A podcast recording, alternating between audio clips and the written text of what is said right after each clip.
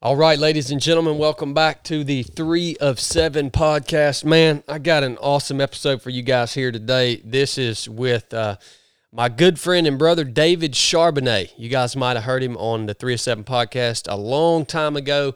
David and I went through all of uh, pre BUD/S, BUD/S, which is basic underwater demolition, SEAL training, and SEAL qualification training together. Today, on this episode, we talk through uh, our both of our unique experiences uh, transitioning from the SEAL teams back into civilian life. All right. The reason we had this conversation is because anytime you transition from one thing to uh, to something completely new in life, there's going to be it's going to be a process. There's going to be a lot of different aspects and things that you have to work through. There's going to be a lot of feelings that come up along the way we hope that this episode might prepare you for that or uh, help teach you how we kind of uh, experienced it and worked through it in our own ways. David's transition was extremely abrupt. He uh, broke his spine during a skydiving accident and was actually paralyzed from the waist down. Uh, so he has a, a, a, very unique perspective uh, because of that abrupt transition that he brings to the table. Uh, David is a, a, great man of God and a Christian. Uh, I just hope you guys uh, learn something from him. And if you're going through a transition in your life, whether it's graduating high school, graduating college, changing jobs, uh, careers, whatever it may be, I hope you find something that, that'll help you in this episode. Uh, today's episode is brought to you by our hydration partner here at 3 of 7 Project. It is Hoist. All right, guys, if you haven't tried Hoist, you need to uh, get you some and give it a shot. We found it to be the best hydration supplement that we have ever used. And as you guys know, we do a lot of running and biking and endurance sports and the whole nine yards. So staying hydrated is extremely important to us. We want something that tastes good, that's easy on the stomach, and that keeps you going. In other words, has the things that your body needs to push through extremely hard, long, crazy stuff.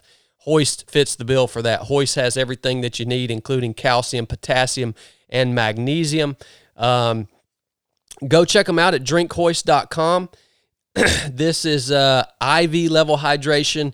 It does work better than water. I'll tell you how it works better than water in my experience. I tested it the other day, uh, actually in the sauna.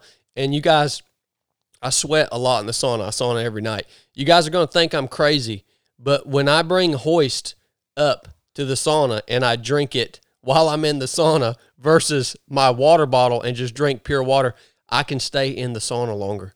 Uh, yeah, you think I'm freaking crazy? You try it. It actually helps. Um, we love them. Not only do they make a great product, but they're a great company. That's why we've partnered with them. You guys know we vet any company that we bring on board as partners here at 307 Project and uh, make sure that their values, morals, and beliefs uh, are in alignment to ours because that's important to us. We should uh, help each other as we become increasingly rare in this world. Uh, people who uh, believe in, I, I don't know, um, the absolute morals and and all that good stuff that makes the world go round. So we love Hoist. Check them out. Drinkhoist.com. Here's David. All right, sweet. So that's how I know David Charbonnet. We've done a lot of freaking crazy crap together. We've been through a lot of miserable times together. And so, what we're going to talk about on today's episode is transitioning from what we what we were doing in the SEAL teams, being a SEAL, being in the Navy, transitioning from that into back into regular life. All right, you, you know there's a there's there's a big difference there. Um, when you're in the Navy, re- regardless of what people any I don't know maybe it's different in the in the other branches of the military. I, I doubt it, but I know for me when I was in the teams, it was like that ultimately was was my life. I mean, you there were other things, you got little moments and times and you might have a little break here or there, but you were always beholden to that job, that career, that thing that you were doing. So that was my life. Uh, that's what I identified with. That's what I thought about.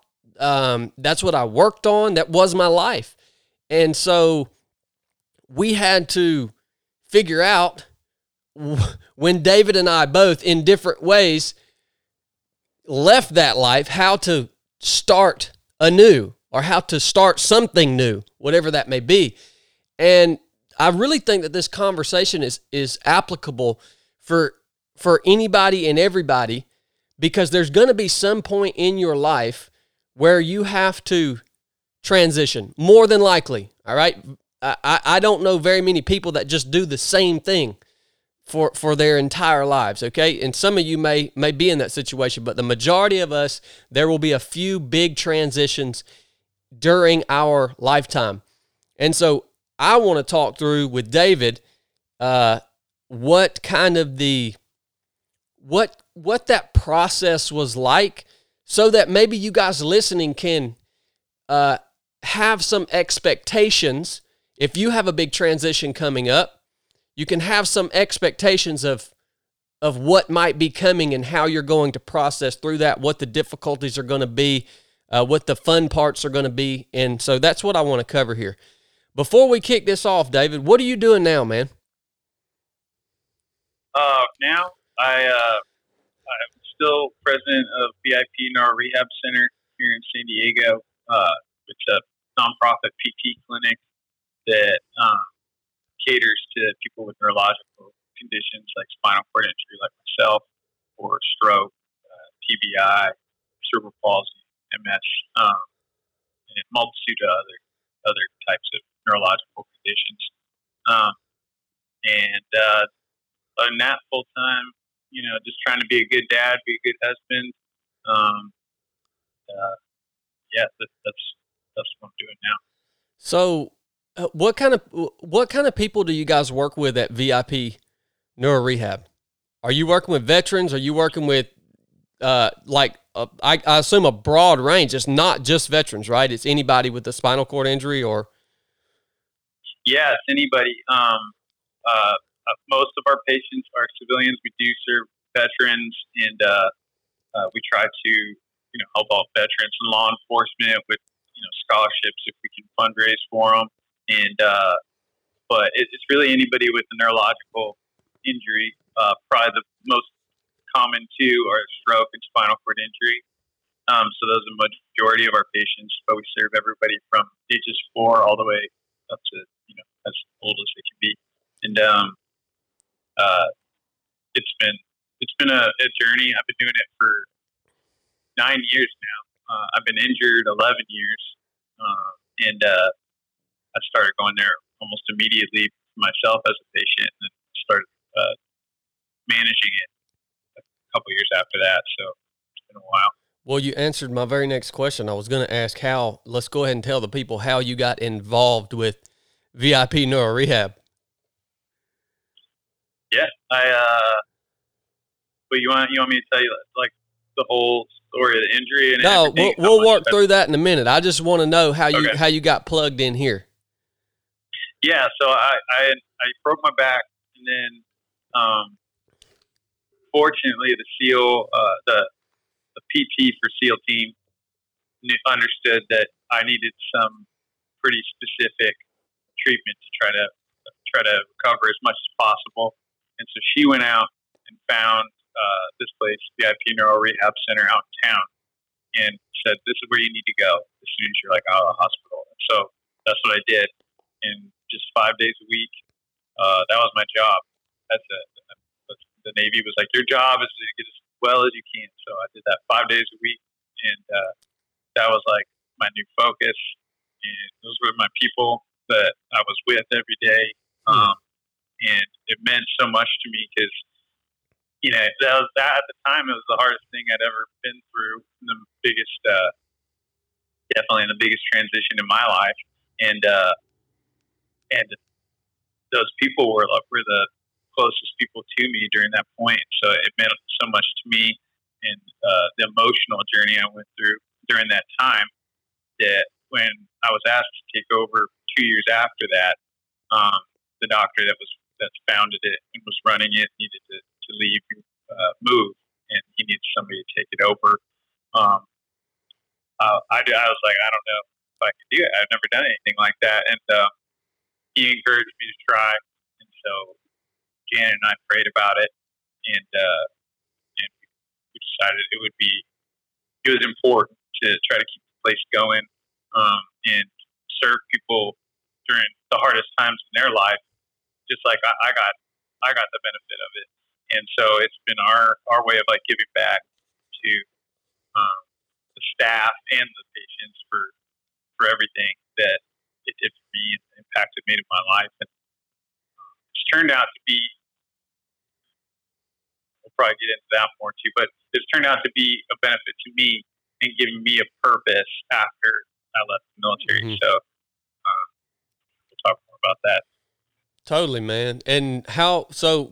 And and we're about that's this is a great transition into the meat of our conversation here in just a minute. But how um, how can people support VIP Neuro Rehab? And you talked about those scholarship opportunities. You talked about opportunities to help veterans or law enforcement or people like that that have had these injuries, uh, whatever it may be, and they need a place to go to to learn how to live life as as with with the injury they sustain? I mean, how can people support you guys? Uh, thank you. Well, uh, the best way is to go to vipneurorehab.org and uh, you can donate online. Um, and that money right now we're, we're pushing right now to raise money for uh, scholarships and uh, other other expenses. Um, the the fundraising portion of the clinic has has been affected by the, the, pandemic. You know, people are in hard times. And it's been less donations, and um, so we haven't been able. We've uh, given up as much scholarship as we can, and trying to raise money for more so we can help the, the veterans, and also we, we do scholarship uh, low income patients who don't have money for therapy, mm. um, and and uh, and most almost all our patients the the insurance has been used up and so they're all paying out of pocket because um, the insurance, you know, after you get like a spinal cord injury, they're like, okay, you get three weeks of PT. And you're like, well, I'm going to have a spinal cord injury forever, maybe. So um, it's kind of it doesn't make any sense, but uh, we try to be there for to fill that gap where the the hospitals maybe are are limited, and um, and so yeah, the, the donations go a long way we, we work really hard to let that money go straight to the patients and, and uh, just get just get diluted by you know the organization. And um, we really appreciate it, all the help we. Roger that, brother. I appreciate you putting that word out, David, and thank you for what you're doing for people, man. uh, I couldn't imagine uh, how important it would be for somebody with an injury that is is going to change everything about the way they live their lives to have a place to go that have to have people to come alongside them and uh, and and help them uh, heal uh, body soul and spirit man and learn how to how to get back in the mix which is exactly what you've done David you've come so so far since your injury man and and it's just I'm so thankful that you've done what you've done because there was every opportunity I know in that moment to just give up. And that's not what you did. You you did anything but give up. You actually took on uh, uh, more responsibility than I could imagine having uh, especially with the with the children you got you and Janet have adopted and you running this organization. And it's like holy smokes you just you got right back into it and did anything but give up. It's always inspired me uh, watching your journey. Um, since you came out the other side of that injury and I want to dig into that man so you guys obviously can get some understanding now of how of of why David had to make his transition it was an extremely abrupt thing, right, David? it wasn't like something that you you you you had time to plan for it or or put things arrange things and, and line other things up. It was just abrupt. Um, my transition from the military was uh, was a little different. I had about a year that that I kind of knew it was coming. I had about a year to prepare to to think through it and to go through it in my mind.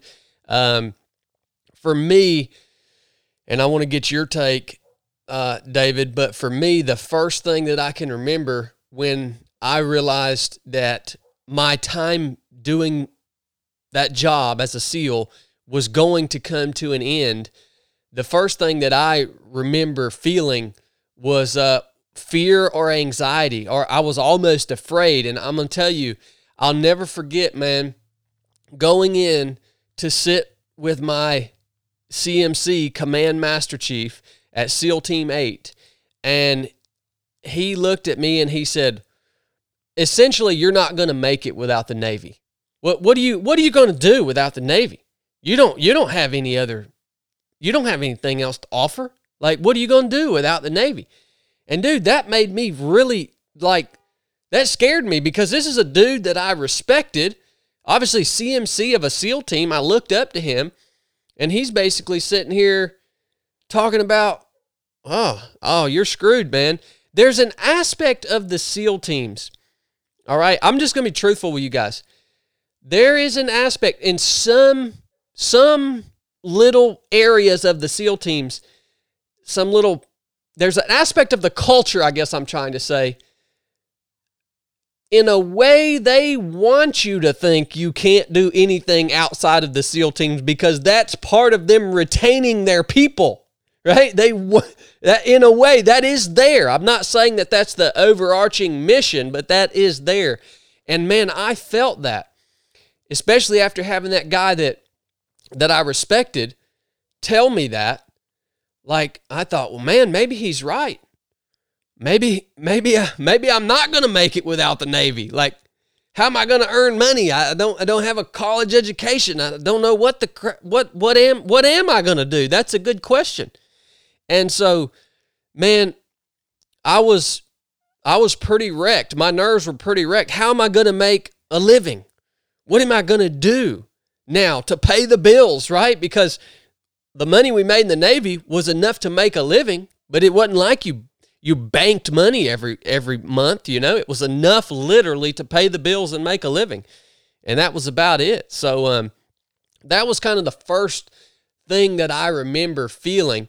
And for some of you guys that are that are getting ready for a big transition, especially if you know it's coming, I can only imagine you guys can relate to this, feeling like, holy crap, what am I going to do what skills do I have? How am I going to pay the bills? Let me tell you, you have skills, you have things to offer. You are going to be able to find another way, and we're going to be able to we're going to dig into that in just a minute. But David, I want to hear what was the what were the the first kind of emotions or the first feelings that you had when you had that abrupt injury and you knew everything about your life was going to change, man.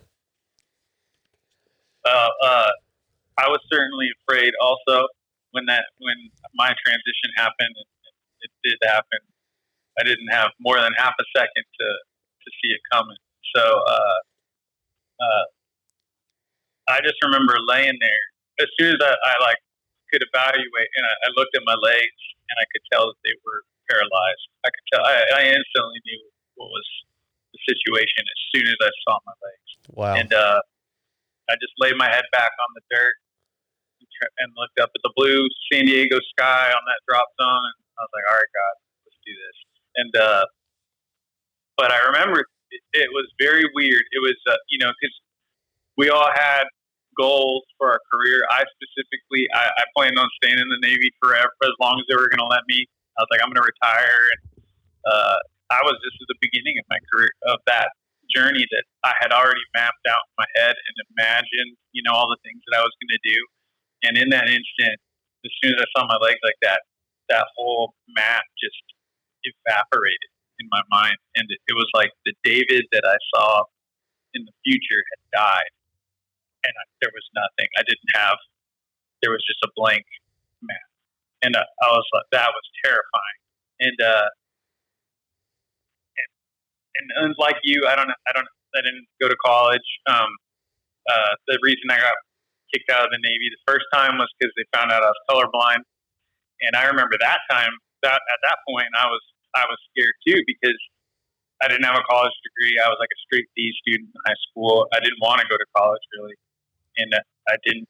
I was like, oh my gosh, I'm gonna be a loser. Like, what am I gonna do? Like, I am I just gonna have to like live off my parents and then be a bum like once they can't support me? You know, I, I was terrified, and uh, and it was kind of like the same thing over again.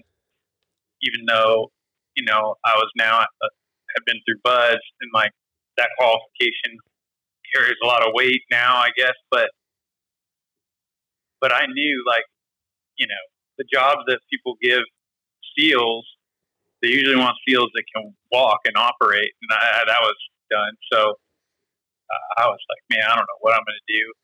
And also, you know, a huge part of it was was I finally found like my place in the world as like what what I thought how God was going to use me and that was gone. And so I was felt completely like, you know, just purposeless. And um, I think that was like the deepest cut was was that. Um, but yeah, I, I I did have like a belief that like I could do anything. I feel like team guys do get that. Like they believe that they can accomplish almost anything because you're asked to do seemingly impossible things all the time, and then you just chip away at it until you do it. Um, and so there was a tiny little, I think that's the only thing that like kept me hanging on was like, I'm to figure this out, you know? And, uh, but I didn't, I had no idea that it was to be the journey that it was and how long it was to take for, you know, my mind to get, to get where it needed to be and just to find my way again. And, uh, and I couldn't have done it without the people around me. It's funny too, like, you know, I, I, I'll never forget I got a, a, lot of letters from people when I first broke my back. You flew out immediately um, when you heard, and I, and but there, I don't remember the letters what people wrote to me except for you wrote me a letter, and I remember reading it like in the hospital, and the one sentence in it is the only thing I remember that anybody wrote was was, and I know I know Sharbo that you don't even know how to quit. And I just remember reading that and being like, I want to quit so bad right now. Like, mm-hmm. if there was a way to quit this situation, I would. And, um, and, uh, but that was kind of like, I was like, all right, I have a response, I have a reputation of like, and an example that I need to uphold and to push on. And, it, and that, that one sentence is, uh, made an impact on me. Um, and, you know, gave me a little bit of juice to keep pushing through that that day at least. Um, well, so, you you know you do have a reputation and an example to set because I I looked up to you all through our our, our training cycle, right? I, all I, you were older than me, you were more mature than me, you were stronger than me. I looked up to you, so that was my image of you in my head was that this guy don't know how to he don't know how to quit. He's all he's always gonna show up and keep moving forward. It's pretty cool, man. I I, I uh I didn't know. Uh, I, I don't even remember writing that letter. I remember coming out to see you, but I don't remember writing that letter. And uh, it's it's really special to me that to, to hear that um, that part of your story, man. Uh, and by the way, guys, David had a skydiving accident. This this uh, injury that he sustained was uh, due to a skydiving. What what happened, David? Did the canopy collapse, or how did that end up happening? Uh, no, I, I actually had a good canopy, but I opened up kind of off the drop zone, not where I anticipated. And uh, when I was trying to make my way back to the drop zone, um, there was right when I was getting to the point where I needed to turn the lane. Um, there was a plane uh, under me and it was loading more jumpers to do another lift, but it was, you know, props are going. And I was like, I don't want to land anywhere near that thing. So I, I really, you know, you're quickly evaluating what you need to do. And I was like, I think I have enough altitude to go, to go past it and then turn. In hindsight, I didn't, and I should have turned before, but, uh, I went past it and then I, I had to make a low turn. I burned way more altitude than I thought it would take.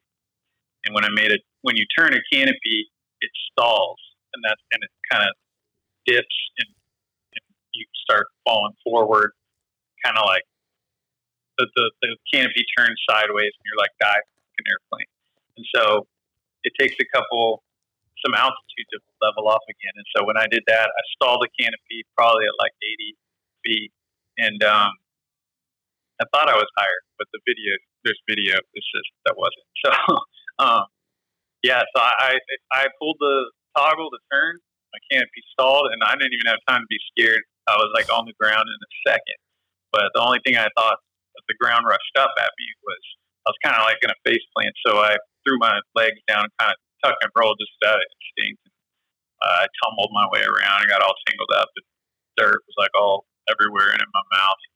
It was like a mortar shell hitting the dirt. And then uh, I didn't lose consciousness somehow, and uh, my helmet went flying off. And but the impact was so hard that I was like, oh man, I'm sure I broke something. So that's why I was untangling myself to look at my legs, and uh, and when I looked at my legs, I, I was like worried they're gonna, I was gonna have a broken leg or something. But when I looked at my legs, they were not laying how I thought they were. They were laying kind of sideways, mm. like lifelessly. And I was like, oh man, I think I know what happened. So gotcha. that's that's kind of the quick of it.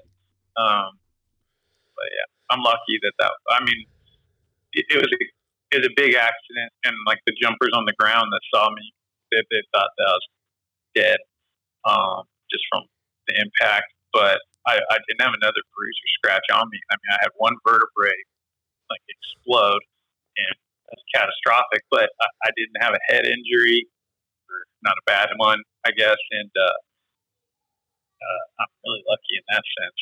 Um, I, I can use my uh, the use of all my upper body, and that's one thing you know you learn working with the clients that I work with. And I tell people all the time, you know, another kind of role that I really enjoy is that I get to work with, talk with them, just as an, a fellow person going through a neurological injury or condition, and I get to tell them, hey, this place is important to be here because you get to see people better off than you and worse than you. You, you get that perspective, and you, you you see the people worse than you that reminds you not to feel sorry for yourself. You're like, well, at least I have this or that, and you see people that you're doing better at, and it encourages you that, that you're um, you know, making progress. So that perspective is helpful. Um, yeah, but yeah, I'm really lucky that that's the short of the, accident. You know, and another thing that you said earlier, David, was um, you talked about how you and I both had initially experienced, you know, getting out of the, getting out of the Navy or getting disqualified from doing what we wanted to do, you know, early on in our careers. Uh, mine was for a heart condition. Yours was for color blindness. Um, but the second the second time we had to experience that, I think what made it different for me, man, and you alluded to it a little bit, was just how much time you had invested at that point, right? So the first time we went in, we did boot camp. Then it was all taken away from us and we got out. We were still pretty young. We didn't have a lot of time and memories and, and just brutal freaking pain and suffering. We didn't have all that invested. And for you and I both, the second time that we had to transition out of the military, there was just so much time and effort invested and you you had your your your vision was much more established. Like your vision of what your the rest of your life and your career was going to look like was much more established then because you had been through all these steps man. And like you said when when when you had your injury that whole vision that you had established through all those really hard things that you had done, and now you were about to embark in on what was seemingly the the the meat of it, uh, then there was nothing to fill that spot, fill the fill that void. Once that grand vision that had been established disappeared, and um, you know, yeah, I I agree with you. The first time that I got out because of the heart condition I was de- I was like depressed and and this and that. But for me, and I wonder this for you too, the first time there was always a little inkling of hope that I would get back in. The second time, there was no hope. Like I was, I was, I was older. I, wasn't gonna. When when I got out this second time, there was no hope that I was ever gonna get back in. So I think that was a big difference between the two. Also, you know. Yeah, same here. Uh, I mean, even though they said I wasn't coming back the first time, I, I was like, I just there was like this tiny glimmer that I was like, I'll figure out a way to get back in. Um, but yeah, the second time, after, you know, once I realized the, the situation, it was pretty apparent that that was not going to be my life anymore. Yeah. Um, yeah. Yeah. There's not. Yeah. It's like okay, this is gone, and all right. So we we both now we will move on. So David had his injury. I got. I was um medically retired. We got out. Okay. Now, w- once you get out, that that for me personally, that fear of like, oh, how how am I how am I going to now make a living? Like, what can I bring to bear? Like that fear doesn't just immediately subside. But for me, once I did get out, the ties were broken with the Navy and I was out in the world. I had to get to work doing something. So there was no longer like, I was no longer in this limbo. And so I think the next thing that I began to feel that kind of that kind of took the place eventually of the fear and anxiety that I had about transitioning, the next thing that I began to feel to feel was this excitement. So at first, that void that David's talking about when you transition, right? The void that's created, the picture that you had painted for your future that's now been taken away, and now there's this void canvas. Once I was out, I looked at that void canvas and I started to make some little lines on it, right? In my mind, I started to, man, this thing is completely empty. I can go any which way I want to go. Like, and I, I started to feel a little bit of excitement about, well, I have a lot of options here and it's going to be work, but at least I, at least I have this blank canvas that I can work off of, and I can start to be creative and and uh, and, and get the ball rolling on building whatever the next thing is. But that blank canvas scared me until it's like the deal was done and the ties were cut.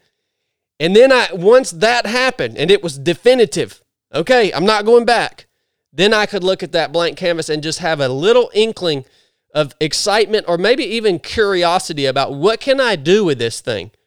Right? What can I do with this thing? And so I'm really glad that the Holy Spirit gave me the courage to look at that blank canvas and have a little excitement and curiosity about what I can do with it because the only other option would have been to just disappear into the shadows and live some kind of pointless life, which I know some men that have chosen to do that with that blank canvas that they've been offered. They say, I'm not going to draw anything on this. I'm going to turn around and look at the old picture for the rest of my life. And, uh, and that leads to some really, really unhealthy years. And I'm so glad I didn't do that, man. I'm so glad I didn't do that. And what I know that period of time for you was um,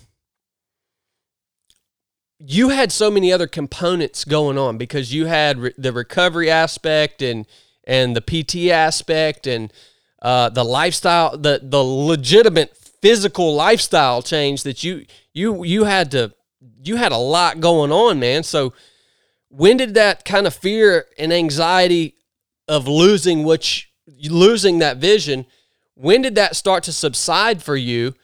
And then what began to creep its way in to replace those feelings? Um, I would say I had that, that fear for for quite a while, and and I would say you know it's it's not I, there's not really a, a time that it went away. It, it's just it's kind of like a an ongoing battle because um it there's like as different chapters in my life unfold, there's new challenges that I didn't I hadn't had to address yet about my in- injury. You know, like I became like I became I, I got married and then uh it's like, you know, uh, man, I wish I wish I could stand like in at my wedding with my wife. Like it's unfair that I don't get to. You know, and then you have to like deal with like uh being upset about that. And then you know, you come to terms with all that stuff and then years come down and then you got kids and then and then I was like, oh man, I wish I could like you know run around and play sports with them.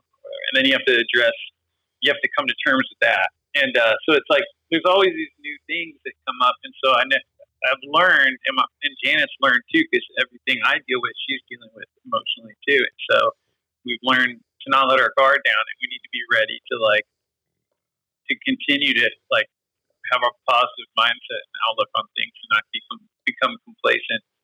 Um, I would say two years. Typically, somebody told me after I broke my back, another paralyzed person uh, at the VA. They said it takes about two years to come to terms with this. And I was like, man, I'm like a month out. And I was like, I'm gonna be, I'm like at terms with it now, and uh, just like so naive.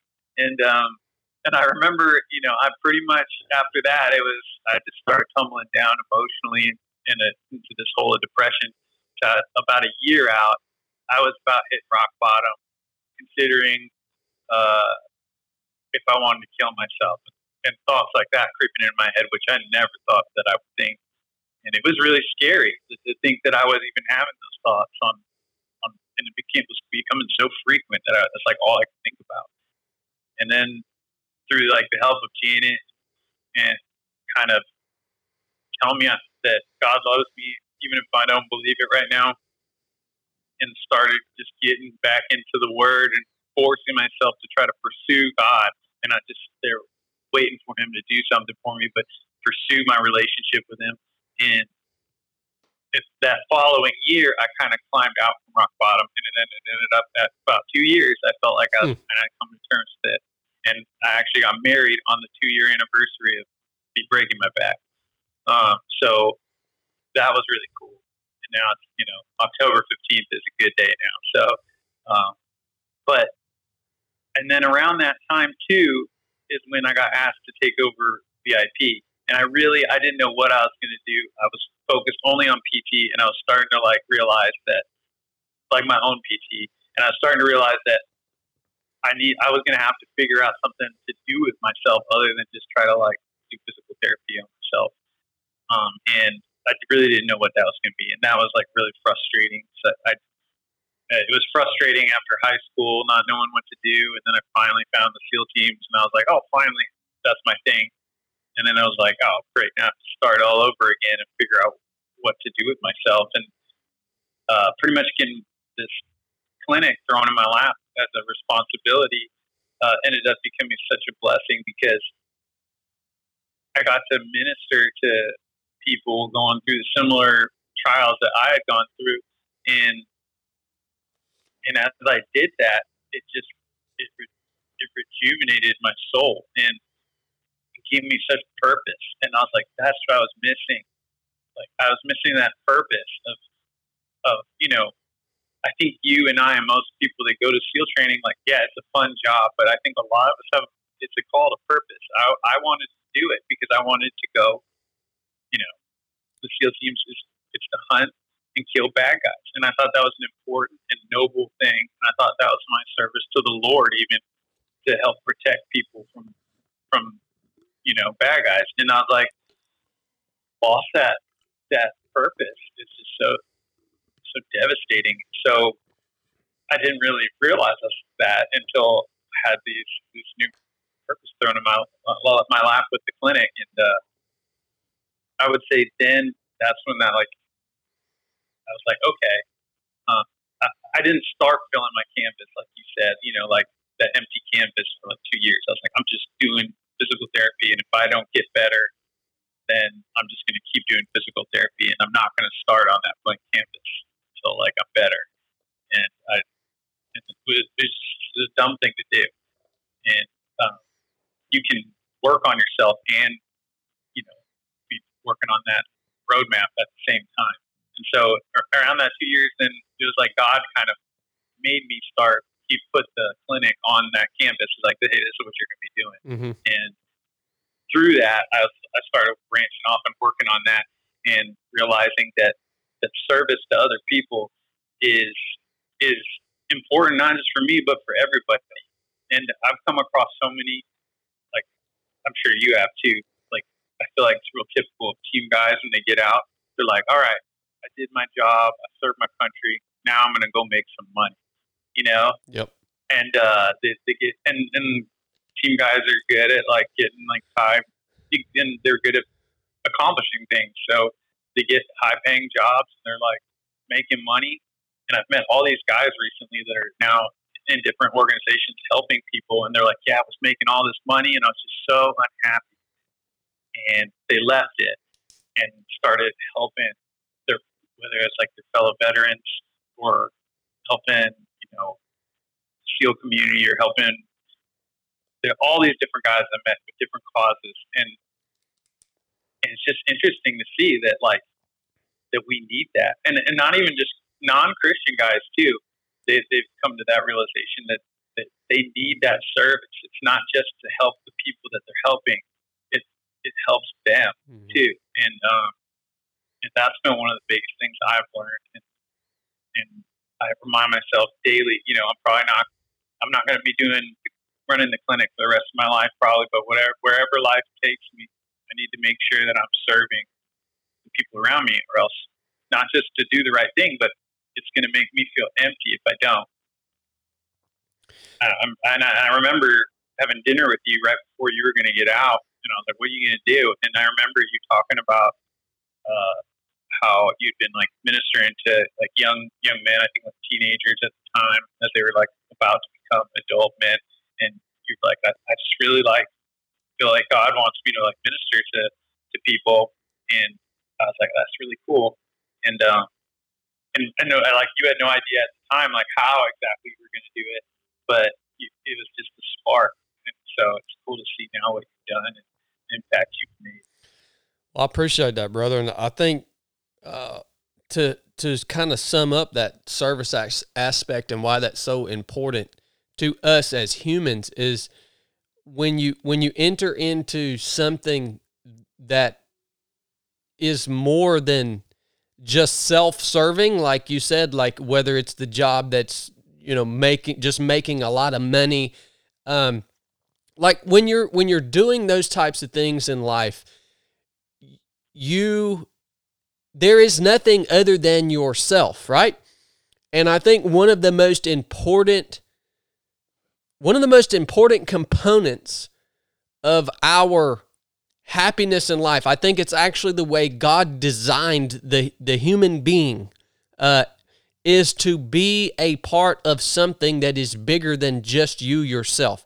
Literally, from, from the creation of man, mankind was made to live, even prim, primitive man was made to live in community. They were, you, you had no choice but to be part of this community, this this operating body of of people that are trying to accomplish, even if it's something as primitive as just survival, you have to be part of something bigger than yourself to be fulfilled as a human being.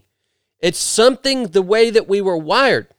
It's weird though, the way that society and technology and and uh, you know modern modern culture, it's created an environment where if you want to, you can just be self serving, right?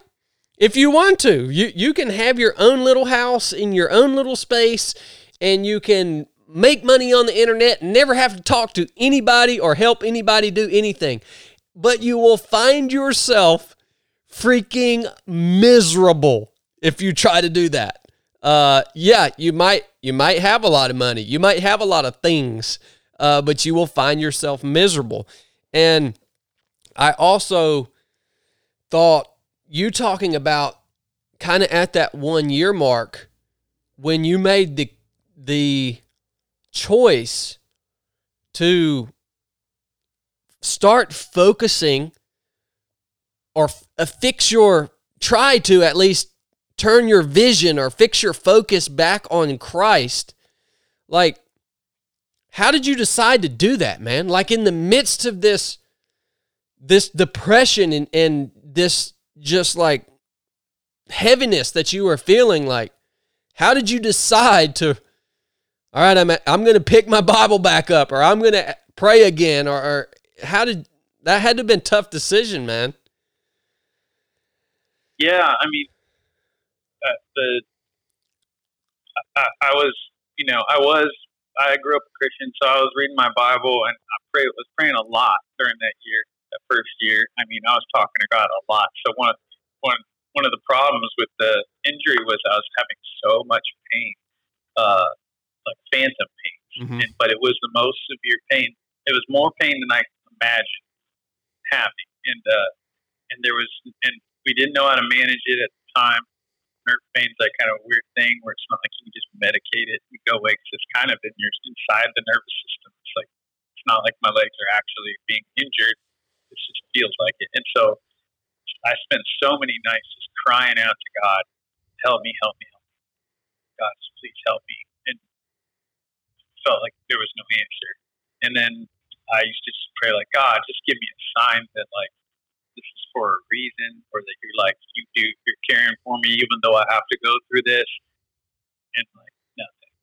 And then I was just like, God, just pray. It's like, give me a sign that you're even real. I'm not just talking to the ceiling as I lay here in bed, and I felt like nothing. And I remember one night, I was like, I was like, all right, forget you. Like, there's, there's nobody out there listening to me cry out, and that was like such a despair because faith was such a big part of my life, and I just felt like, gosh, like, is there really nobody there that, that's looking over me and feeling lost? And at that time, I'd cut out everybody out of my life um, we, Janet and I were dating, and I, I, I was just like, you need to go find somebody else. I'm like, lost cause.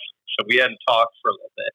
It was in the middle of the night, know, just like in utter despair. And I don't know why, but I called Janet. And she woke up, and I don't know what I'm going to do. Like, I don't know how I'm going to survive one more day doing this. And and uh, she like hung out, and she just was like, "Come outside. I'm outside your house." She got in her car and drove over, and so I came out, and I was like, just a broken man. And I, and I was like, God has like abandoned me. Like I don't even know if He's there. And like, I read the Bible, and it's just like words, like nothing makes sense, sinks in. And, she said, uh, she said, even if you don't believe that God is loves you, He does. Even if you don't realize it. And uh, I like, okay. And she said, just go. You need to just start diving into the Bible and force yourself. She's like, just start reading the book of James. At the time, she was memorizing the book of James. And so it was like on her heart. And the, the first chapter of James talks a lot about like going through difficult times. And so it's just so like, you know, just God's hand in that, the timing of all that. And so I, I remember I went inside and I was like, all right, God, like, right at this very moment, I don't even know if you're out there, but I'm going to pursue you like you are. And I'm mm. going to like, I'm just going to pretend like this makes sense until it does. And, and I start reading James 1 and it just kept going. And, uh, and it's, I just slowly started building up that relationship with God and, and, you know, God doesn't answer all the, all the time answer things instantly. And in the view of God, eternity, you know, 10 and 11 years is like nothing. So it is instant in that sense, but uh, it, it, it was just so hard not to like. I was I was just praying the wrong way, you know. I I needed to pray like God, Your will be done, and if that means me going through what I'm going through, then, then give me the strength to do what you want me to do. And um, that that's kind of how that that turning point at that year mark happened. And then I mean, Janet saved my life. You know, that night. I don't know how far deeper down into depression I could have gone without fading away. Um, so, you know, she's the greatest gift God has ever given me. So I'm very thankful for her and her impact on my life. Um, yeah, that's that story. Oh, that's that's uh I'm really glad I asked that question, David, because I didn't know I was going to get that story today, and uh, and it, it, encourages me so greatly to hear that, man. Uh, my faith in Christ was also a, a huge part of me, kind of through my transition. I, I maybe I've told the story before, and I mean, obviously our situations are completely different um, I was I was feeling lost for other reasons, mainly because I'm just a freaking dumb old redneck that grew up in Northwest Georgia, and I didn't know what I could bring to bear, right? And uh, going moving forward in life, and and I remember for me, it wasn't so much of uh, in your case, it was more. I think it was different emotions. For for me, it was more of like, um, just lost, right? Just like just confused, just lost, and and uh, maybe feeling insufficient or incompetent. I wasn't dealing with the pain and the and things that you were dealing with, but I remember I was laying in bed one night. I'll never forget it. It was it's the first what I call I I call I'm hesitant to call it a vision because people Christians can get carried away with this whole concept of getting these visions from God or word from God or I I, I believe uh, this is a side note. The reason that there are not modern day prophets is because God has given us everything that he wanted to tell us in his word. All right, we have the Bi- the Holy Bible. It is complete. It is finished. All right?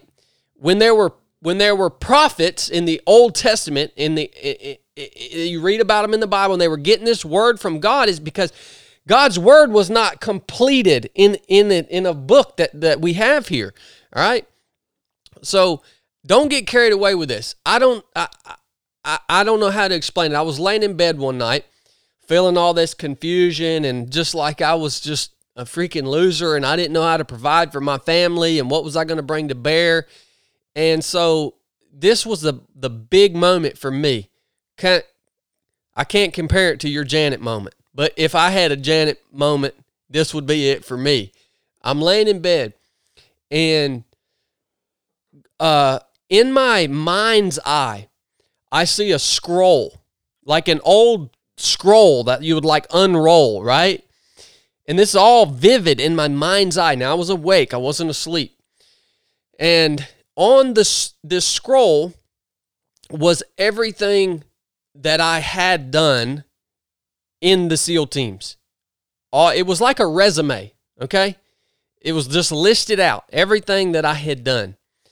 And uh, those were the things that I thought I had to offer. I didn't think I had anything else to offer other than those things that I had done as a SEAL, right?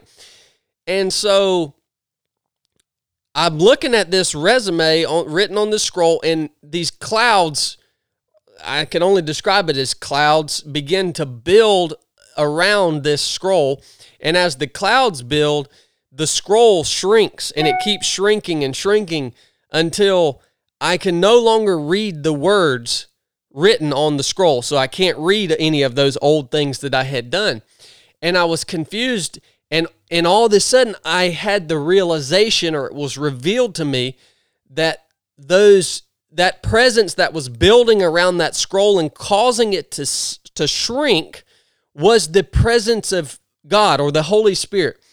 And in my it clicked in my mind in that moment. I said, the Holy Spirit, I think, made me understand through that vision that if you will let me what I can do, my presence in your life, if you will let me have control here, if you will follow me, I can do so much more than you have done.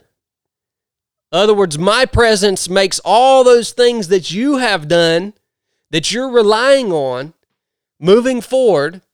My presence, my power, uh, it literally makes those things so insignificant that nobody will even be able to read them anymore. Like, and so that was like the moment for me that I was like, okay, I'm going to focus on following Christ. I'm going to I'm going to really focus on my faith. I'm going to be patient here. I'm going to listen. Uh, and and that was a big transitional moment for me, man. And so we get out. You're at the two year mark, David, now, and you get this um, VIP neuro rehab. You get the opportunity placed in your lap to basically take this organization over that's meant a lot to you, seems like up to this point. Uh, kind of my place where I was at was really around about that same mark that that year uh, maybe I was about a year and a half or so was the the idea of 3 of 7 project. So this thing now, this this next this next mission and launching into that, man what was that what what did that do for you? Did did that was that really did that require and and just did that give you new focus? Did that what was that like for you man um it definitely you know it, it refocused it refocused me um because i had a lot to learn and and it was also going out of business at the time, and we it needed dire help, and I I was having to learn on the fly, and when you're when you're helping other people and you're on a on a mission to do something, you don't have time, and you're solving other people's problems. You don't have time to feel bad about your own problems anymore. And that was the first time I think I really realized that. And uh, I, uh, I there was a lot of frustration at the time you know, trying to fix things that, uh, you know, weren't working. Also, I don't know if you've come across this, but I felt like, you know, in, in the Navy, it's like there's so much nonsense and like bureaucracy, and it's like so hard to get stuff done sometimes. And I was just like, man, now that I'm a civilian, everybody's going to be squared away and professional. and it, and they're like, I, I, re, it gave me an appreciation for how professional people are in the military. I was like, oh, well, I was like, so, there's awesome civilians out there, like trust me, but I would come across so many people that just had no idea what they're talking about, or they're just full of it and just lying, and you're like, man, it's so frustrating. And so I, I had to adjust to that and adjust to like dealing with with civilians, um, whether they be like my subordinates or you know, uh, or or you know just other people, other you know network, your network of other people uh, for the clinic, learning to deal with them in a way that was different than how you can deal with your fellow. Yeah, now you SEALs. now now you have to now you have to uh, now you're dealing with people that have feelings. You have to worry about people's feelings. Yeah. Yes. Yes, and and like I've all I've, all the staff that I've had throughout the years, they've all been really awesome and um, I'm very lucky because some of them have just we've lucked into them falling into our path, and, and they've just been so great. And um, but I, I've like I told people, you know, this is years ago. I don't even the employees are there. I think they're former employees. Uh, they've moved on to like go to different careers, but uh, I would say like, you know, hey, I need the guy, the bathroom's looking dirty. I need you guys to clean the bathroom, and which is their responsibility anyways uh, this the people I was talking to, and I came back and like the bathroom wasn't clean. I was like, I was like, that's weird. I told them to, you know, like in the Navy, like if I told a junior person to do something, that was it. Like it was gonna get done, and and like I learned, I was like, oh, it's not just I can't just say do something. I have to like convince them to do it. Um, you know, because I couldn't just like yell at them and like or like be like, hey, go get go jump in the ocean real quick as punishment or whatever. Yeah. So, uh, learning how to like like you said, people have like feelings and stuff. So, and you have to account, you have to take that into account in the military. They're like, it, it's you know, people still have feelings, but everyone knows like your feelings are not a part of the decision making. Exactly. So, um, so they're like, hey, you know, that hurts my feelings. Your your boss is in the military. Just be like, that's not important. Right Mm-hmm. What's important is the job, what needs to get done. And so, um, yeah, so I think I got off track there, but No, there was a lot of frustration. and I want Go to ahead. I want to ask you too.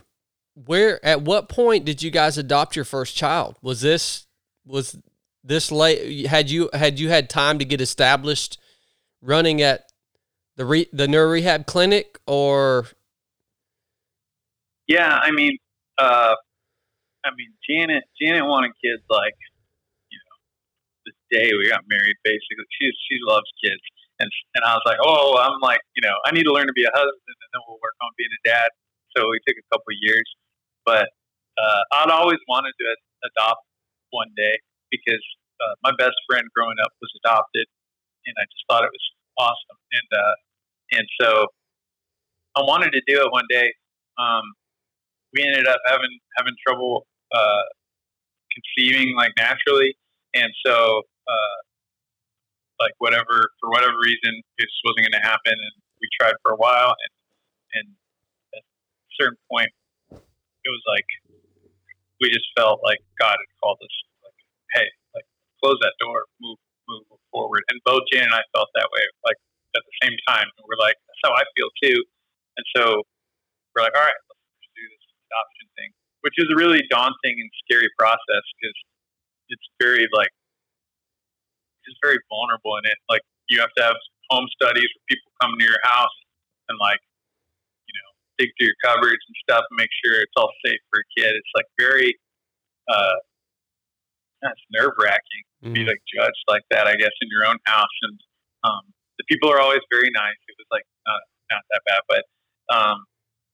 then you know you get selected. You're just waiting for some birth mother to select you, and so um, that was in 2016. So I've been running the clinic for two years at that point uh, when we decided to apply for an adoption, and then we got selected, and uh, a couple up in Washington near Seattle picked us, and we went up there. We got to be there when my daughter was born, and uh, changed like changed my life the, the most my life's ever been changed in a single moment uh, when she appeared.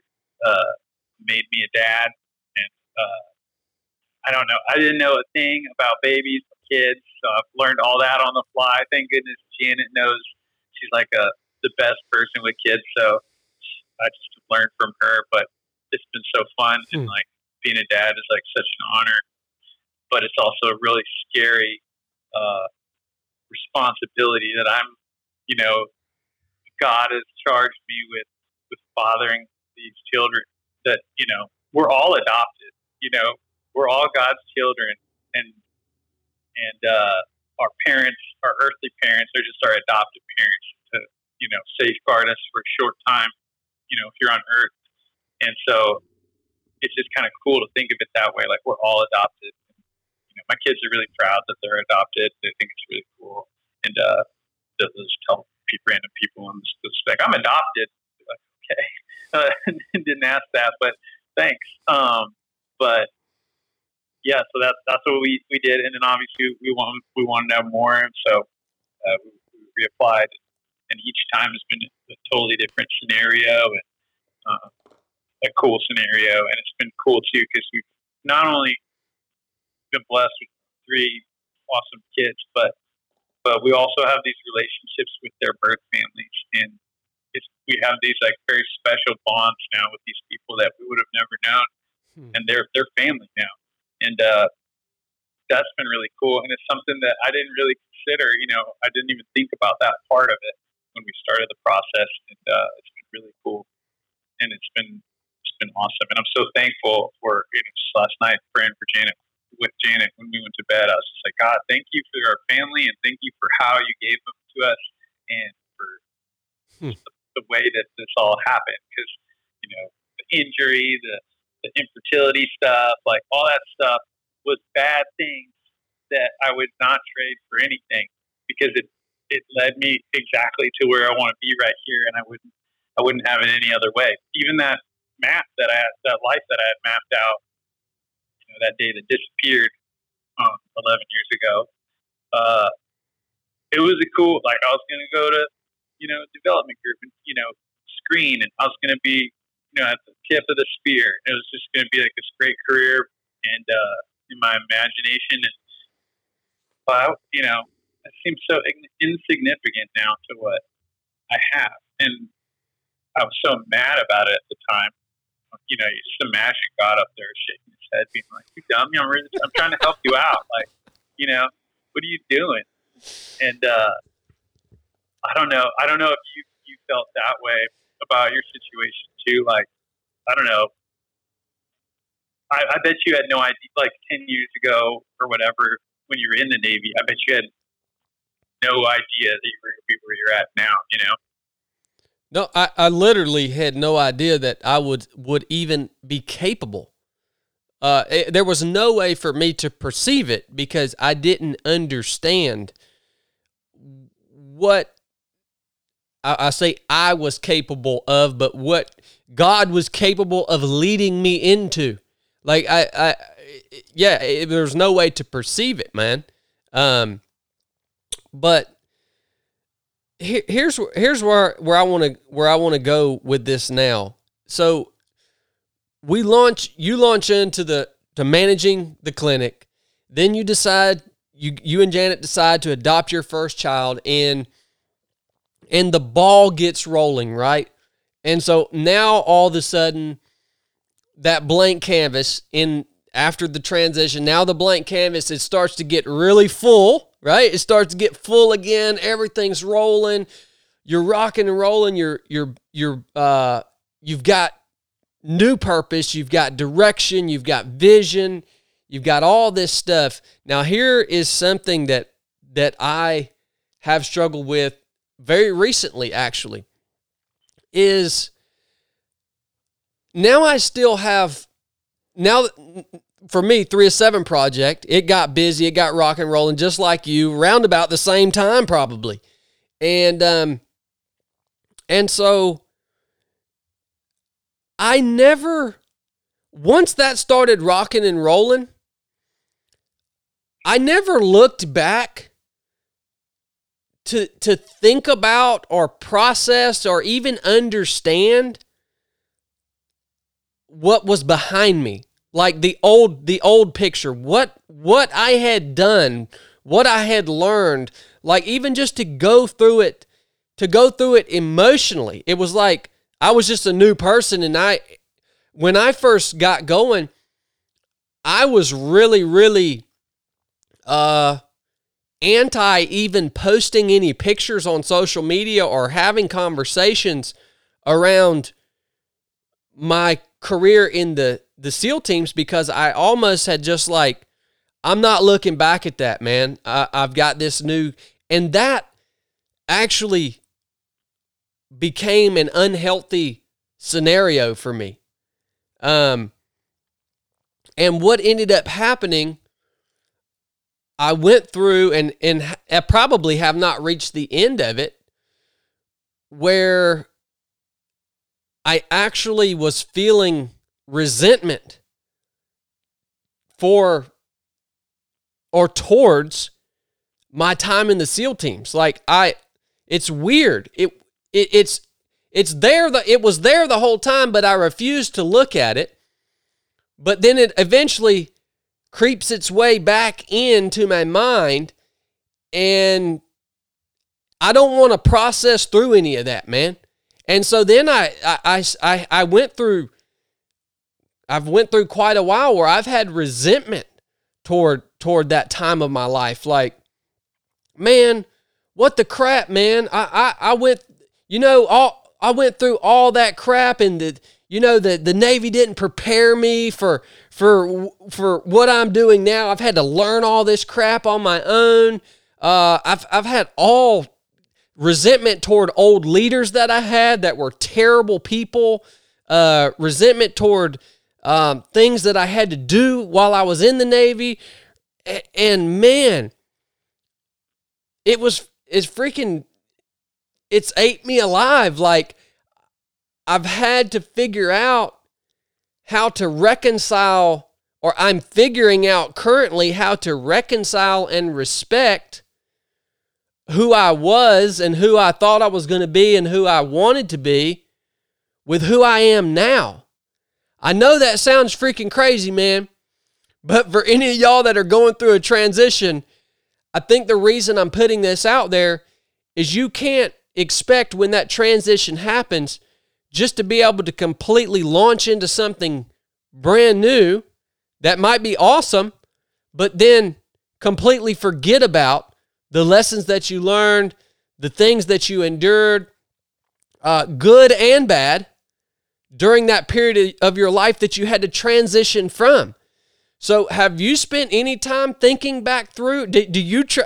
Did you do you try to ignore all that? Have you thought through it? Have you reconciled with it? Have you come to a place of respect with it? Where are you at with that, David? Or have you not even experienced anything like that? no, I, I think I definitely have. Um, I mean, I remember at one point, you know, because I had a lot of feelings. I don't know if you had a similar feeling, but I was like, I was like, man, what a waste! Like, what a waste of all that effort that I, I did, and then I don't even. I'm here now, and like, what a, that was all pointless, and I I resented it because of that, and then I resented it because I wanted, it was, I missed it, and I wanted to be there, and it was pissed me off that I couldn't be doing it, and so I just remember one time, like early on, uh, after the injury, just like collecting all the like you know stuff lying around the bedroom, you know, like patches or whatever, and just like tossing them away like in a in a closet be lost somewhere. And I even threw away a bunch of junk. It's like I don't I don't even want to I want to erase this from my memory. And uh, and uh, and even for a long time after that, I feel like when I was in a better place, I kind of just was like, I was like, I'm just put that in the rear view. Like that's I'm not even going to think about that anymore. I'm not even going to say that I was a SEAL, like because it, it's such a short amount of time. And as I get older, it really was such a blip on my history, you know, because that time gets smaller and smaller as I get older and older. And uh, and I was like, you know, I just I don't even I'm just to erase it from my history. It's just like it's kind of painful in a way, um, but it's kind of come back into my life. Uh, in the last like year, really, I got asked by a fellow former team guy at church to help uh, lead Bible studies for guys that are going want to go through training. And then uh, through that, we got to talking, and we were just talking about the guys that quit or get hurt or drop. It's like, man, because I was there, I got dropped for the color vision, and it was it was such a depressing place you're in a barracks full of other depressed individuals that had this goal or dream taken from them or they gave up on it and just like it's it was so depressing. They called it they called it X division when I was there. They call it something else now. But I was like, well, that's a place where God could make such an impact. And so I've actually gotten to go there and uh, help lead Bible study with those guys, and it's been it's been so cool. And it's been like, you know, we were talking about this the other day, like how you know, we do it on Wednesday. And I'm like, Wednesday comes around, I was like, man, I don't want to drive to base and like, you know, sit in traffic to get to base. I don't want to do that. I'm just going to skip today or whatever. And then I go and something, God does some amazing work in some person's life. And these kids, you know, it's so funny. They're all like, my life's over. I'm 22 years old. I got I got kicked out of training. What am I going to do? And I'm like, well, you're 22 years old, so life is definitely far from over. And uh, Lord knows they need to hear that cool too, to man. Yeah, I mean, and I sympathize because I was there too. I was I was 21 when I was there, and I was like, it's over.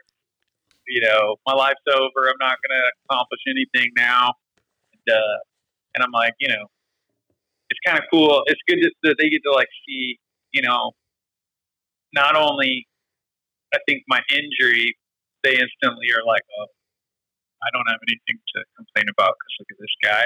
But then, but I'm like, hey, I, I was in I was in X division, like, you know, I thought my life was over, and look what, what how God has used me.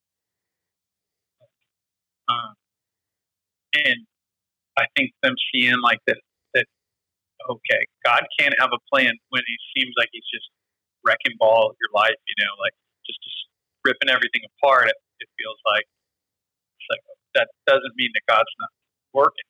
And, and in most cases, it's like evidence that He's working. I feel like, and uh, you know, I had, I had a person one time in the hospital come to me when I was like an inpatient, and they were they told me they were trying to be like minister to me, but they were like Satan Satan broke your back on that drop zone, and uh, kind of basically being like oh, I was not living for the Lord or something, and Satan attacked me, and I was like, I don't think so. I think I think God allowed that to happen. You know, I think that was like Satan doesn't get to take control over what God's doing. It's not like God doesn't sit up there and go, "Oh, oh man, I really wanted David to be a seal Satan broke his back. Like he doesn't get to God has complete control. And um, I think if if I did, if I had believed what that guy said, then I don't know where my faith would have ever gone because you. I mean, who wants to have faith in a God that can't even stop Satan from coming and just attacking you? And and and then then you wouldn't have any faith that he was had a plan, you know. So uh, I'm glad that I didn't fall for that, and um, but I think it's important for people to remember because I think there, we do have that sense of when when um, life takes a hard turn, to feel like that God that's somehow not God. That's that's the enemy, and uh, I can understand that like concept because it's just our human brains, you know, to think that way, but but we have to fight it and realize what's happening. I tell I tell the guys that want to go to BUD/S, I was like, if I were you, I would pray every day. Not God help me get through training. I would pray, God, if I'm not supposed to be here, I pray that you will get me out. Mm. I was like, now you don't have to worry about quitting. Because if you're not supposed to be here, God can get you out of training really easy. Yeah. I was like, God can give you shins, you know, uh, fractures in your legs. He can he can have you have a heat stroke. There's so many pitfalls. God can get you out of training so fast. And if and then if you do something happens and you get dropped from training or, or you don't make it, then you can be you'll you'll realize God has answered your your prayer, and it's encouraging. And I, I started really praying that way because that's that's like when I broke my back, you know, uh, God heal me, heal me. And I still pray that He'll heal me because I think um, we're called to, to continue to ask. But um, but now I pray like God, if I'm not supposed to be healed, like you know, just let that. Or uh, if if anything's happened, I'm like God, if that's not supposed to be where I'm going, close that door. Mm-hmm. And then when God closes the door on something that I want, instead of being disappointed, I'm like, oh, thank you, God. You just saved me from, I wasn't supposed to go that direction. Mm-hmm. And it's that perspective that's, it, it encourages me instead of disappointing me. And um, that was like one of the biggest revelations in my prayer life that uh, has been so beneficial. And uh, yeah, so well, I, I, don't know. I mean, that. I, I think I think that that opens up a a awesome topic, and by no means can we can we search the bottoms of it, but I, I've had to reconcile similarly with bad situations in my life, and and so one of the big ones I think the the closest one that could relate to your situation would be when my wife Brooke was in active addiction and she almost died from drug addiction. Literally, she was overdosing day after day after day, and like, um, like you, you have to when, when things happen in this life it you're, you're exactly right. It's the way i the way my mind is wrapped around it it is not always the devil like in, like specifically attacking you. Here's how this is this is how i've reconciled with it. This world that we live in it is it has fallen from what it was created to be all right? It shortly after it was created because of the choices that humanity made it it fell away from its original design okay? So therefore we now live in a place that has fell from perfection which means bad things are going to happen. The, the death entered the equation pain entered the equation uh, even the briars that sh- that freaking hang and tear my skin when I go through the woods. All that, all the bad stuff entered the equation, right? And so we in this life are subject to bad things. That's the world that we live in, okay? My faith says, in spite of the bad things that we as humanity are subject to, because simply we are living living in a fallen world the God that we serve, the creator of the entire universe, and he has the, the perfect image, the perfect design. He can take anything that that happens in this life that is bad, and he can take it and he can make it have a purpose. All right? He's that powerful. He can literally bring flesh and life to dry bones. Like he has the power to do that. And when you are his child, he will do that. So, as his child, you're going to be subject to the same pain, suffering, sickness, all the same stuff that every other human subject to. But if you are a child of God, he will take that and in some way, shape, or form, he can make that into something that has purpose for his kingdom. All right? That's one of the beautiful benefits of being a child of God you you you can have faith that that that is the case, man. And I got to go back to what you said earlier, David, because dude, when you said you went through that time where you you collected up all your mementos and stuff and you just kind of hid them away. All right, man, I, I got to go back to that because similarly, a few months after I was out of the Navy, um, and maybe I had even I I, don't know if I had started 307 project or not, but I gather this is how much I turned my back on on who I was. I gathered up all of my gear also, and I I had a pile of gear. Um, you know that that doesn't get turned back in when you get out. And I had been in the Navy, uh, I don't even 11, 12 years, something like that. I had all took all that gear piled, piled it into the back of my Toyota truck. Every single thing that I had that could remind me of my time in the SEAL teams, took it down to the the uh, Army surplus store and sold it all to them for four thousand dollars. It was probably it was probably fifty thousand dollars worth of gear. I'm talking about multiple sets of Crye uniforms and H gear and kit and just I, they bought it all. And I didn't do it for the money. They just said, Oh, this is what I'll give you for it. They were probably laughing, thinking, Oh boy, we just got this joker. I didn't do it for the money. I did it because I didn't want to see any of that stuff. I had made up my mind I was never going to go to the range and shoot again. I wasn't going to do any of that stuff anymore. I mean, I was done with it, man. It just led me to such an unhealthy place, dude. And I didn't realize it at the time. I thought I could do that. I thought I could do that and it was going to be no big deal. I thought it, I actually thought it made sense to do that. And it's interesting. Uh, it's interesting that now that part of your past, that old canvas that had David drawn on it as a as the Navy SEAL, right? That's come back into your life, man.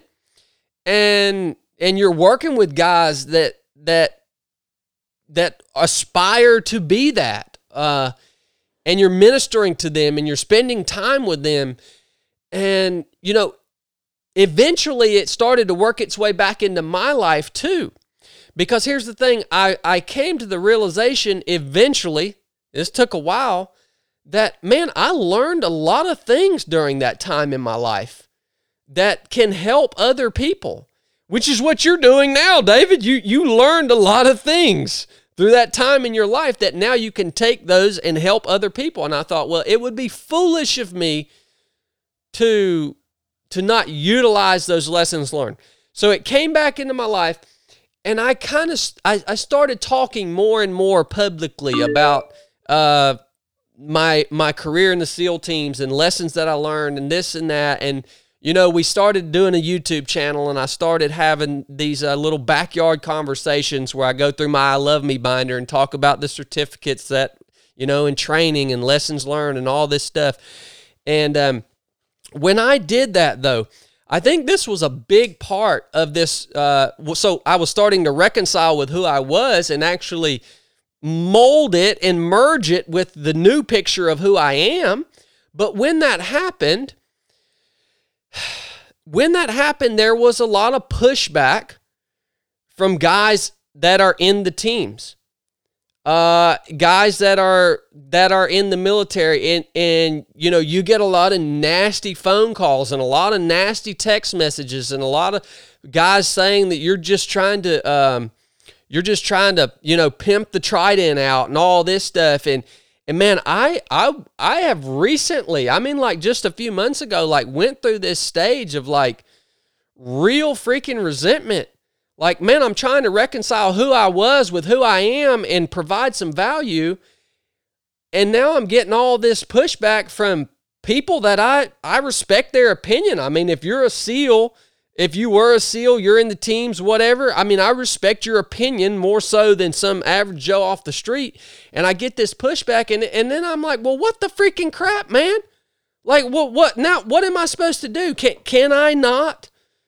Can we not talk about that portion of our life in a respectful manner and merge it with who we are now?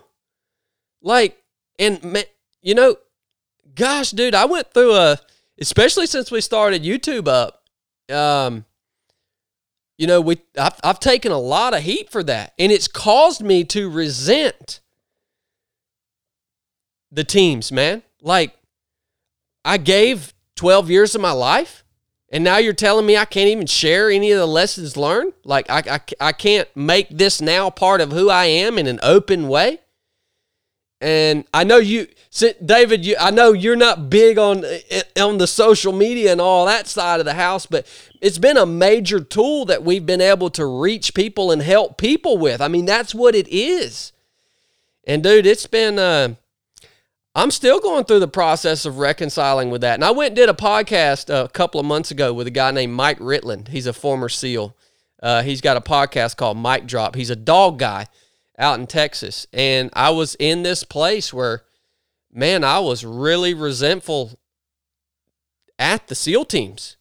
I mean, really. And and I probably said some things on that podcast interview that I shouldn't shouldn't have said about the SEAL teams, you know?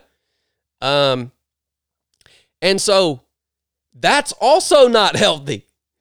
And so now I'm trying to get to a place, and I'm hoping maybe this will be one of the final st- stages of my personal transition to where I can respect the teams as I knew them. I can respect what we did there. I can uh, I can merge that part of me with who I am now and and move forward because I don't want to be resent I don't want to be resentful to the teams, man. Like that's some hard it's some hard stuff and some of the best guys in the world are there doing that job and I don't want to feel that it hurts me to feel resentment toward the teams if that makes any sense. It, it literally pained my heart to feel that resentment toward the teams. And well, it only hurts. Yeah. You know, like it does. You know, when we get angry and resentful, you know, we're not we're not sticking it to anybody. We're just sticking it to ourselves, right? Yeah. Yeah, man. Um, Yeah. And and I that, feel you though. Yeah. Go ahead, brother. I feel you. You know, uh, you and I both know that the the SEAL team is it's not a perfect machine. You know, there's a lot of flaws to it. It's in a lot of ways, it's a, it's a great uh, blessing and curse in our lives. And um, I think you know, there's there has been a lot of guys that have gone out and said things that they shouldn't have said about what we do, and you know, uh, because of that, there's so much like don't say, don't even tell anybody you were a SEAL sort of thing. But but I I, I think you know it's it's our I mean, for me, it's the only thing I have on my resume. You know, Yeah. so I I I am going to use it for the good. I'm not going to you know divulge things that I'm not supposed to. Um, you know, but I'm going to use it as a way to to glorify God and and you know um, I guess technically right now I'm I'm using it to try to help the clinic. So I'm helping it in my my my work right now too. So, but I also have to understand that you know when the guys come at come at you, you know, like understand where they're came coming from because if they're still in, you know, they're just like you just get badgered by this like idea like that um that you you can't say anything, you know. So that's just like and they don't know what it's like to be out too. You know, Yep. like they have no idea. You you think you know what it's going to be like when you get out, but you don't. And uh, so it's it's uh, I do. I've had to show grace to to people that that are so hardline about certain things. Cause I'm like, you know, they just that's just where they're at right now, and they don't know. But uh, you know, I I think you know what you that I've been really proud of you for what you've done since you got out. Uh, it's funny, you know, because like like you said, I'm not big on social media, but like 12 years ago, I was, you know, the 20 some year old, like all into social media, and you're like, shoot, man, I don't even have know how to use an email, you know, like, and now you're you're a social media influencer, and I don't even I've, I haven't been on social media in forever. I'm just an old fart now, but uh, uh, yeah, I, I- I've just been so proud of you, man. Like, you have uh, made a really a huge impact in people's lives that I've just bumped into. Uh, that, that like I've bumped into people here in San Diego that are like, "Are you Dave Charbonnet?" And I'm like, "Yeah." And they're like, "I saw you on Three of Seven podcast." I'm like, oh, "Cool." Like, yeah, Chad's so great. Like, he's, you know, he inspires me. And, like, helps you know, help people with their walk with the Lord, and that's just so important, man. And I've been really proud of of all that that you've done because I, I don't. I, I think when I first met you, I don't. I don't know if you were saved or not. No. Um, but yeah, I mean, we talked about it, you know, back in the day, but but I don't think it was like. I mean, and I was I was you know walking with the Lord, but it wasn't like the first thing on my mind back then either. You know, we were consumed with this other goal, and uh, so it's cool now just to see where we're both at, and uh, you've made an impact on a lot of people, and I. So I just wanted to say I'm I'm proud of you, and um, it's, it's a real cool blessing for me to get to watch where you're at. Now. Well, I appreciate those words, David, and I think that's maybe that is uh that's the key as other listeners or uh, people that are listening are thinking about well, how does this apply to me? Well, again, it applies because what we're talking about is at some point you're going to have to reconcile who you were with who you who you are becoming, and if if you have that transition, and understand that it's okay to talk about who you were in a way that honors who you were or in a way that honors the organization that you were a part of or in a way that honors the guys that that or, or girls that you were that you were you know striving with during your old life right? Um do do that. That's okay man. Now if you're if you're looking back on what you did and you're you're recalling who you were back then or, or the, the organization you are a part of just to bash them. Like that's obviously that's unhealthy, but it's okay. You have to merge the two because it's all one life. Like it's your life, man. Like you have to do that. And so what I'm learning right now also is that um maybe that it's okay to it's okay to miss things about who you were or what you did. I used to think that that was like a that was like if I look back and I and I thought about what I missed about my past that that was me being unthankful for what I have now or that was me being like selfish or I used to think that. But I've just now recently had these moments where where I miss things about who I was and the job that I did and the organization I was a part of. And I have to learn to be okay with missing those aspects of my old life. That's okay. Uh, I have to be able to miss those things to understand that I might not be able to recreate those same scenarios in my new life and to know that it's not me being ungrateful. Like an example is one of the things that I had I had a moment the other day where where I had this deep longing for being a part of a a, a, a team that you that you just knew, no questions asked, you knew they would go all the way. And by by all the way, I I, I mean all the way to the grave, son. We knew that about you, about each other because of what we went through together. Like this is no and and here's what what I'm saying. That that sounds really bad maybe to some people like, "Oh, you don't think your team now will go all the way?"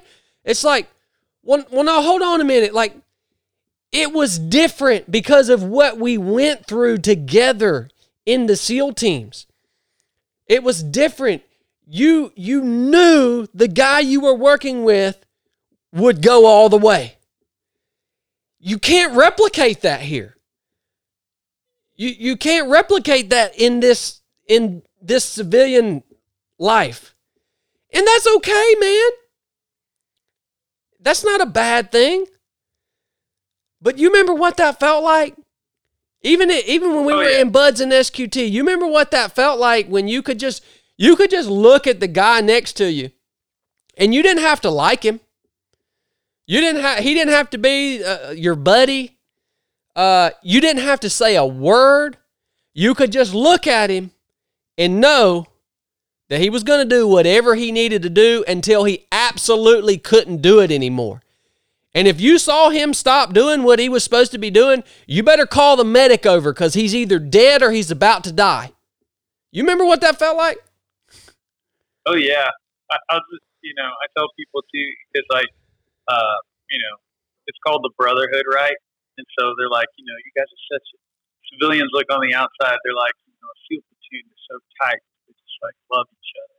And I'm like, no, it's a brotherhood brothers hate each other a lot of the time. Like, but the cool thing was there was guys that you didn't like, like you said, or like, like that you really didn't like, and you all were both ready to die for each other if need be. And um, that's like that was like the coolest part because like it's easy to understand. You know, like I would die for my wife. Like uh, almost anybody can understand that, but being ready to go die for a teammate that you like really don't like, you know, it's hard for people to understand that sentiment, but um, and and to like trust that they were going to do it for you. Yep. Um, even though you, even though like you may know that they didn't like you or something, you know, it's like it it, it is unique, and it's cool that I got to have a glimpse of that in my life. And um, like you said, it's okay that we don't have that now.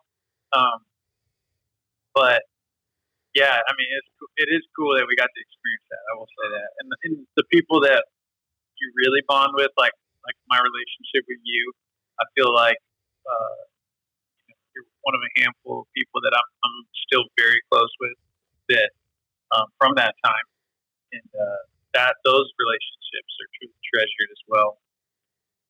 Yeah, totally, man. Totally. You articulated that so well, man. It's actually helping me listening to you articulate it is helping me process exactly what it is that I that I missed because when I make that again, when I this this is where the rub is. When like I make that statement to my team, they're like, "Well, well, Chad, I'll I'll go all I'll go we'll go all the way. Why why do you what are you talking about?" And I, I think that's the point you just articulated so well. It's being able to look at the man next to you and know that joker freaking hates me. But if I'm drowning in in the water and the current's pulling me under, he's going to do everything that he can possibly do to save my life. Even even if it involves putting his own life in jeopardy and that dude don't even like me. That that is what cannot be replicated. It won't happen out here. It won't you cannot create that out here. And so you know yeah, I, I'm well, I'm still working through that, man. Yeah. Well, I mean, isn't it from it's from you know, like even though like you said, like we have teams out out in the civilian world and they're like, Hey, yeah, you know, we would go to the grave for you and and you might like believe that that, but like in the military, they've been you know that they've been tested. Yeah. That you like similar to what you've been tested, and so there's that understanding of that of what that they've they've been put to the test. It's not just like words that they're saying, um, and I think that that holds a lot of weight I think that's probably why you know, like the the uh, courses you do, like I think you were saying, um, take these guys out. Uh, it's it's difficult, and they they don't know each other, and mm-hmm. they go through this difficult thing, and become lifelong friends because they know that these uh, that these people around them they know that they were tested like they were tested, and and you you just can't get that. You have to like kind of be. I feel like civilians have to go to like things like that to like manufacture that, or you know, some civilians like uh, that.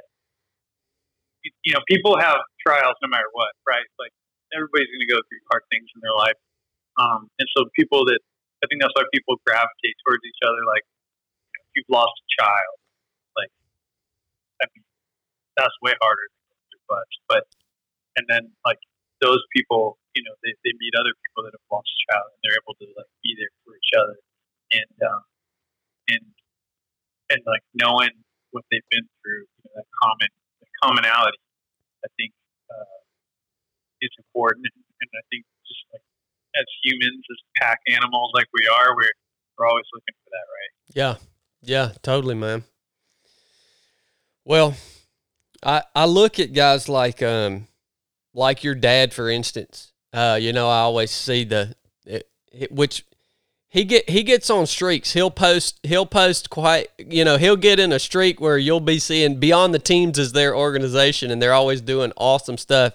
It's a bunch of uh, older team guys, and I watch those. Very old. you know they'll be out on a mission. And they'll they'll be all over social media, and I'm always watching to see what they're doing and and I love what I love about them is they're at a place in their life where you can tell they have they have reconciled completely who they were with who they are and they are complete they are at peace moving forward with what they do. You can just see it on their faces. They've come to a, complete they've been able to completely merge all of all of those life experiences and all of that stuff together and and have respect and peace for all of it. And i never knew that that was even a thing. I never looked at that as like wow that took a process. That in and of itself is an accomplishment. To be able to merge those all all of those parts of who you were, who you are, who you're becoming, all into one and move forward at, at peace. It's like I don't know, going through the process that I've been going through gives me a whole new respect as I see guys like your dad in that group do what they do. Like nobody even knew it was a process for them to get to the point that they are now as people. I never could have anticipated that. And I'm nowhere close to where they are. But that's where I'm trying to get to because I feel like that's when you will be most effective in life moving forward, serving Christ and whatever your purpose is. That is where you will become most effective. Is when you can when you go through that transition and you can take everything that you were add it to or merge it with who you are or, or who you have become and move forward with the with the complete package. And that's what those guys do, man. I see them doing it. You can see it on their face. Yeah, I mean, my dad, my dad's my hero. Yeah, always has been, and uh, he's he's always just been like sure of not sure of himself, but like he knew who he was. All since I've always known. There's never been a time where he was like rudderless since I've been alive, and and I remember, you know, I was not a very confident kid, like teenager, and uh, I always, I was like, man, I wish I was like just as confident as my dad. Like he was just, he wasn't cocky, but he was like, he knew who he was. He knew his place in the, in the world. And I thought, I was like, well, that's because he he was. So maybe when I'm the SEAL, I'll have that assurance. And and then I became a SEAL, and I was still just as self conscious as I ever was uh, it's like, man, I don't know what it is. And it, I think it turned out to be like he early on, around the time he went through BUD/S, actually, he got right before he went to BUD/S, he got saved. And he has always found his identity in Christ and mm. not in what he was doing, but what, what he was doing was always an avenue to how he was going to serve Christ. And so he's always had that no matter what life has thrown at him, the mission has always stayed there. And um, I think, like you and I had it flip flop. You know, we were like, uh, the mission was to be a SEAL, and then like also we would serve Christ. Yeah, it wasn't like we were being a SEAL to serve Christ, and then because then when we got out, we're like, well, now what do we do? Yeah, it's like, well, if you are always looking at through the lens of serving Christ, it's like you don't have to be like, well, now what do I do? It's like you get out first if you transition, you know, or whatever, you get out. Whoever's listening, if you just got out of high school or graduated college, or like, you know, just lost your job or, or changing careers or whatever transition, uh, you can find a way to to serve Christ wherever you're at, even if you're not doing something. Like, find a way to serve Christ. I mean, sometimes I go to the Bible study for the, the guys that have not made it through BUD/S, and uh, there's sometimes nobody shows up, but sometimes one person shows up, mm. and like me and the other guys that are leading, sometimes we'll be like, like ah, only only one guy showed up, but like if that guy like gets saved and turns his life to Christ, hmm. that's a soul for eternity.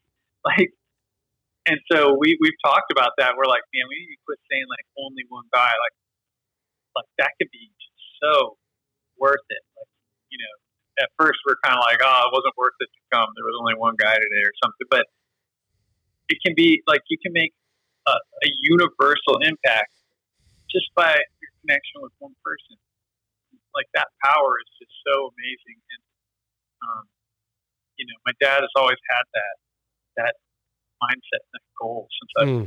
been alive, since I've known him. And and it's been cool to see because not all the guy, all the guys that work with them with their organization um, beyond the teams, they do a lot of awesome stuff. But not all of them are believers. But you know, they're all they all have that service mindset, and it's been cool to talk to some of them because they're like, "Yeah, I was just kind of retired, and uh, then I bumped into your dad. I hadn't seen him in years, and then told me what he was doing, and I wanted to get involved. And it's they're like, it turned my life around. I didn't have like any purpose, and now I have a purpose. And so it's kind of cool to see like them going through that and like having knowing what they're doing, being so happy to serve, and it, it's like they're they're going through it, and a lot of them are like you know in their sixties, and um, and I'm learning the same lessons here now, um, and uh, in my thirties, and so it's just kind of kind of interesting to see the full the full like uh, spectrum, you know, and uh, um, but it's just it's a reminder to of what to have as your in your front sight focus. Yep. You know? Yeah, yeah. The the the all that that ultimate purpose, or you could almost see it as like a foundational purpose that that that you anything else that you do is just building off of that that foundational purpose. Um, talk about having peace in life, no matter what the transition is, no matter how things change unexpectedly or expectedly. If you've got that solid foundation of purpose in serving Christ, which uh, which I have deviated from many many times, uh, but when you have that foundation, it's like, well, you become unshakable. You become it doesn't it doesn't matter what you're doing. Uh, you become unshakable, and I got to commend your dad for always keeping that in keeping that as his foundational purpose because gosh, it's easy to it's so easy to stray off of that man and to lose sight of that. I mean, that's the everybody does it, man. Yeah, he's he's he's a special person. I this level of focus on on that is something I've never really seen in anybody else. It just seems like he doesn't waver. Now it's something I strive to do, and um, yeah, I love him, and I'm I feel so lucky that I have a dad like that. It's, he's, he's a special person. Yeah, I agree. And man. my mom for that case too. Honestly. Yeah. So much about faith. I mean, through my injury, it rattled both of them harder than than it rattled me probably. And uh, now that I have kids, I understand why. But you know, my mom, my mom, I just watched her. She just never lost faith, never quit praying that God would like you know still save me from despair. And uh, she's a prayer warrior, and uh, I've learned so much from her too. And uh, yeah, I'm, I'm just really lucky that I've I had the people around me that I've had in my life, um, friends that I grew up with, the family that I have, the friends like you that rallied around me when I was uh, going through you know, such a challenging time, and always continue to check in on me, and uh, so God's blessed me in that way.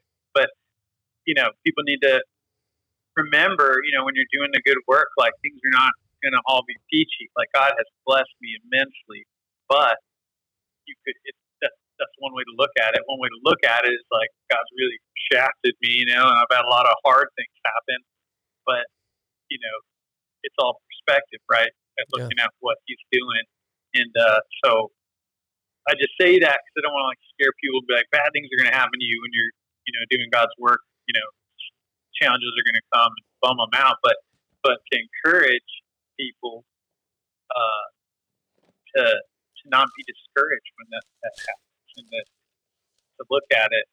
And so I hope I hope that encourages people, you know, because I don't want to. It, it is hard. I know people are like, "What am I doing? I'm I'm trying so hard to serve the Lord, and things just keep going wrong." And uh, it's a. I understand why it's hard. Well, it's it's really uh, I think it's really a law a law of nature that growth only comes through tension. And as you were talking about that, and we'll close, we'll kind of wind it down on this is uh, if you ever wonder is this scriptural what this essentially like David said I have found blessing in chastisement at times all right he, he, the book of Hebrews, and, and if you've never read Hebrews chapters 11 and 12, you should go and read those today. In verse 7 in chapter 12, it says, If you endure chastening, God deals with you as sons. For what son is there whom a father does not chasten? But if you are without t- chastening, um, of which all have become partakers, then you are illegitimate and not sons. It goes on to talk about how no chastening is ever pleasant in the moment, but it's it's there if it is chastening. And by the way, all bad things that happen are not chastening from from your father. Uh, that's not the way it works, but sometimes specific things are because we're a bunch of hard headed freaking humans, man. All right? And it's never going to feel good in the moment, but it is going to produce fruit in your life if you choose to endure it. All right? That's uh, that's that is scriptural, man. And it's good to it's good to differentiate, you know, and and remind people like you just did that I'm talking about all my blessings. A lot of these blessings have come through difficult times, whether it was chastening or whether it was just bad things that happened. A lot of these blessings have come out of those things. And um, likewise, I can relate to that. My, I have the best marriage in the world. My marriage wouldn't be half as good as it is if it wasn't for what Brooke and I went through. It just wouldn't be. I mean, well, David, we've been going at it for over two hours, man. We're gonna, yeah, we're gonna. It does, man. It does, and I'm gonna, uh, I'm gonna attach a link to uh, the for to David's clinic VIP neuro rehab in the show notes of this episode. So if you guys are listening to this, you can just click on details and you'll see the show notes under the episode. Uh, I'll have the link to VIP neuro rehab in there. Go and uh, make a contribution to the clinic. I know I'm going to do that today. Um, and David, thank you for what you do, serving others. Uh, thank you for the man who you are. And um, I love you, brother. And uh, w- you want to close this episode out in prayer, man? Let's do it. Yeah, I'm going to let you pray. All right. All right. God, thank you for blessing me the way you blessed me with, with the friends that I have, Chad specifically. Uh, I pray that you'll just bless his ministry and uh, his family and um, pray that you will just continue your good work. Just use us as your instruments, Lord, and um, help us make an impact on people's lives. And uh, just thank you for this time to get to talk with my friend. And I pray that it is um, a blessing to those that get to listen to it. And I pray that uh, you'll just use these two fools to encourage other people, Lord. And, uh, thank you. In Jesus' name. Mm, amen, brother. Thank you for that. And I know, guys, y'all listening, not a lot of people pray on podcasts, but I don't get an opportunity all the time to pray with my brother David. So y'all just going to have to deal with it. So I love you, man. We'll talk soon. You too, man. All right. Yeah. Enough next said. time. Thanks for everything.